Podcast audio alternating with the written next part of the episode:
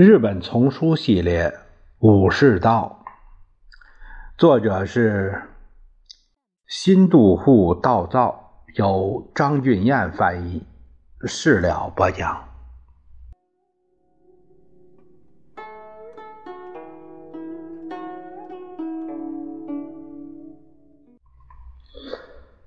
我们这节看看第十五章《武士道的熏陶》。武士道的美德远远高出我国国民生活的一般水平之上。我们只不过考察了这个山脉中几个更为崭露头角的显著的山峰罢了。正如太阳升起时，先染红最高峰的山巅。然后逐渐的将它的光芒投射到下面的山谷一样，先照耀着武士阶级的伦理体系，经过一段时间，才从人民大众当中吸引了追随者。民主主义竖起天生的王者作为其领袖，贵族主义则把王者的精神注入到民众中去。美德的感染力并不亚于罪恶的传染性。爱默生说：“同伴之中有一个贤人就行，国尔所有的人便都变成了贤良。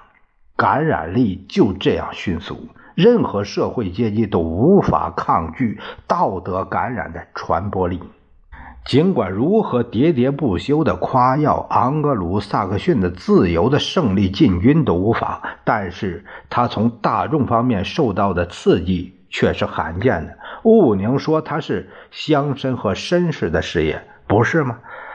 丹娜说海峡那边所使用的这个三音节的词啊，gentleman，这个绅士，包括了英国社会的历史，的确是这样。民主主义对像这样的词会充满自信的加以反驳，并会反问道：“在亚当耕地、夏娃织布的时代，哪里有什么 gentleman？这个伊甸园里没有绅士，完全是可悲的事。人类的始祖因为他不在而深感苦恼，对此付出了高昂的代价。”假如他在那里，乐园不仅会增加更多的风趣，而且始祖也不会经受痛苦而懂得不服从耶和华，就是不忠实、不名誉而谋反和叛逆吧。过去的日本乃是武士之所赐。他们不仅是国民之花，而且还是其根。所有上天美好的惠赐，都是经过他们而流传下来的。他们摆出一副社会地位超出于民众之上的姿态，但却为人们树立了道义的标准，并用自己的榜样来加以指导。我承认武士道中有对内的和对外的教诲，后者是谋求社会的安宁和幸福的福利性的，前者是强调为德行而积德的纯粹是道德性的。在欧洲的骑士道最盛行的时期，骑士。也只不过占人口的一小部分。然而，正如爱默生所说，在英国文学中，从菲利普·西德尼爵士一直到华尔特·斯格托爵士，戏剧的一半和小说全都是描写这个人物，就是 gentleman 的。如果把西德尼和斯格托换成劲松和马琴这样的名字话，那么日本文学史的主要特点便可一言以蔽之了。民众娱乐和民众教育无数的渠道，戏剧、曲艺场、评书，啊，净流利。这个净流利啊，是一种三弦儿这个伴奏的说唱艺术啊。呃，和这个和这个评书和这个评书这这个差不多吧。还有小说，其主题都采自武士的故事。农夫围着茅屋中的炉火，毫不疲倦地反复说着《元易经》以及其忠臣卞庆或者勇敢的曾我兄弟的故事。那些。黝黑色的小陶器，包张着嘴巴，津津有味的倾听。最后一根柴薪已经烧完，余烬熄灭。而由于方才听到的故事，内心却在还在燃烧。商店的掌柜的伙计们完成一天的工作，关上商店的雨窗，就坐在一起讲起织田信长丰臣秀吉的故事，直到深夜。睡魔终于侵袭了他们的倦眼，把他们从柜台的辛苦转移到战场上的功名上。连刚刚开始学走路的幼儿也学会用笨拙的舌头来讲桃太郎征讨鬼岛的冒险故事。就连女孩子们内心也深深爱慕武士的勇武和德行，像德斯德蒙娜一样，如饥似渴的喜欢听武士的故事。武士已经成为全民族的崇高的理想。民谣是这样唱的：“花是樱花，人是武士。”武士阶级被禁止从事商业，所以并不直接有助于商业。然而，不论任何人事活动的途径，不论任何思想的方法，在某种程度上没有不受到武士的刺激的。知识的以及道德的日本，直接间接的都是武士道的产物。马洛克先生在他的非常富于启发性的著作《贵族主义以及进化》中，雄辩的论述。社会的进化，就其不同于生物进化而言，可以下定义为经由伟人的意志而产生的无意识的结果。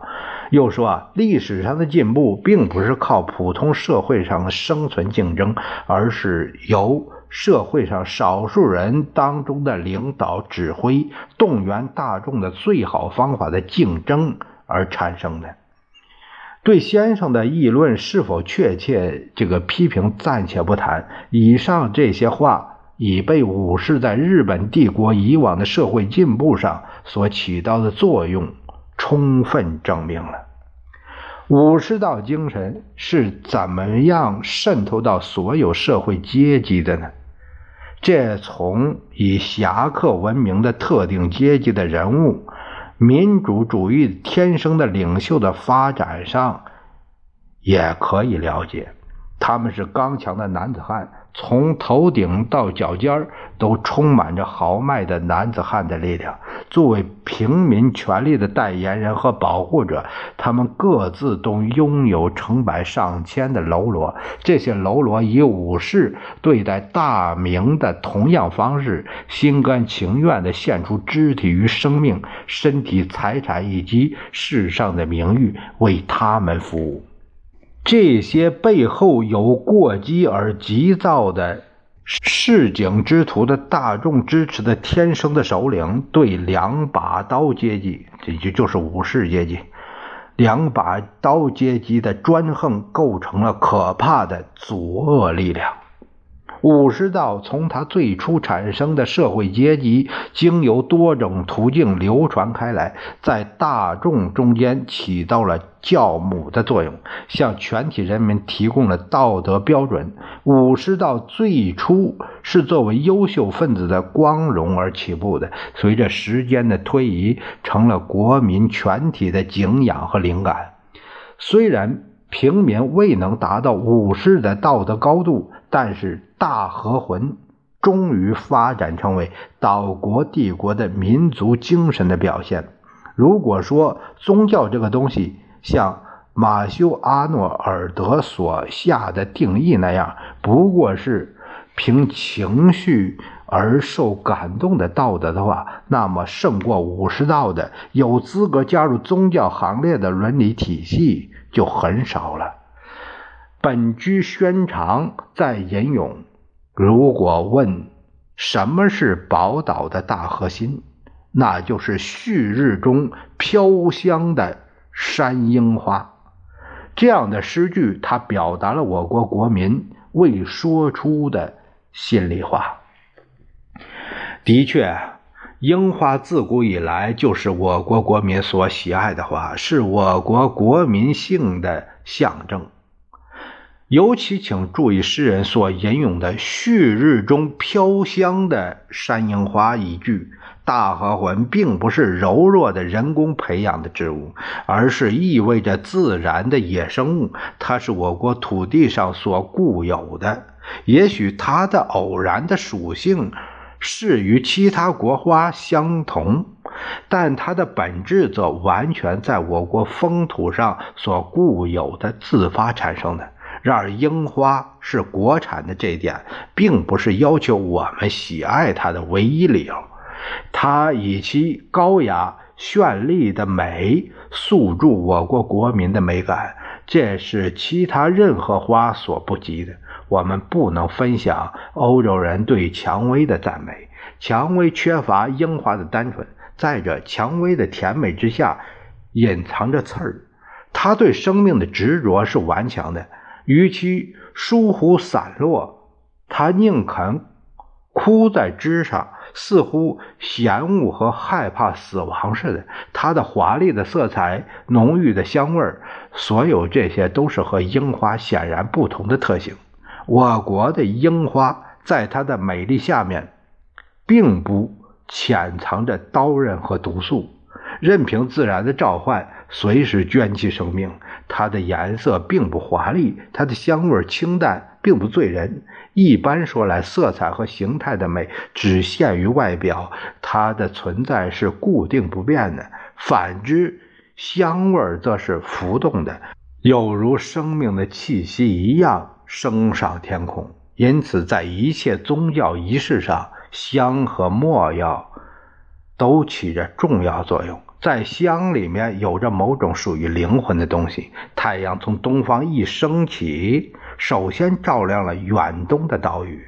樱花的芳香洋溢在清晨的空气中，再也没有比吸入这种美好日子的气息更为清新爽快的感觉了。如果看到造物主自己在闻到馨香时，便在内心下定了新的决心的记载的话，那么，樱花飘香的绝好季节，呼唤全体国民走出他们狭隘房屋之外，又有什么不可思议的呢？即使他们的手脚暂时忘却了劳累，他们的心里也忘掉了悲哀，也不要责备他们。短暂的快乐一结束，他们就会以新的力量和新的决心回到日常工作中去。这样。樱花所以是我国国民之花，是一言难尽的。那么，这样美丽而易散落、随风飘去、放出一阵芳香便永久消逝的这种花，就是大和魂的典型吗？日本的魂就这样脆弱而易消逝吗？我们下一节会聊到第十六章武士道。还活着吗？这一节啊，这个讲到武士是这这个阶级，他禁止商业，这点非常，嗯，这这个是非常重要的。如果是说从事商业活动，那么就会贪生怕死，呃，我这就失掉这这个就是。